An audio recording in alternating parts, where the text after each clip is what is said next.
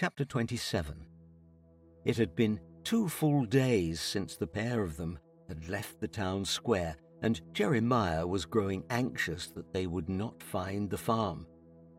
Please, Eagle, let's just go a little further. I don't see how stopping for a snack would hurt our chances of finding this place, Eagle replied. Realizing that he was right, the gargoyle conceded the debate. Eagle pivoted to begin the descent, but was almost immediately stopped by Jeremiah.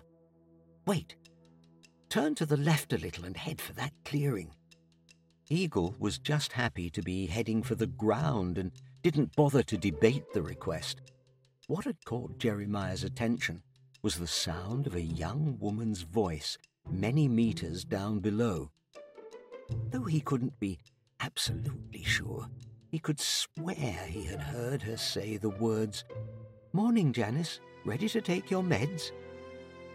This was a sentence that could have been said anywhere, but was infinitely more likely to be said at a hospice. Perhaps they had finally found the farm.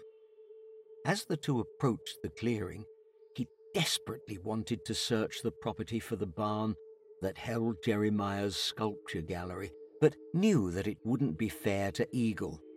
They would have to begin looking the following day. The clearing turned out to be a small parking lot.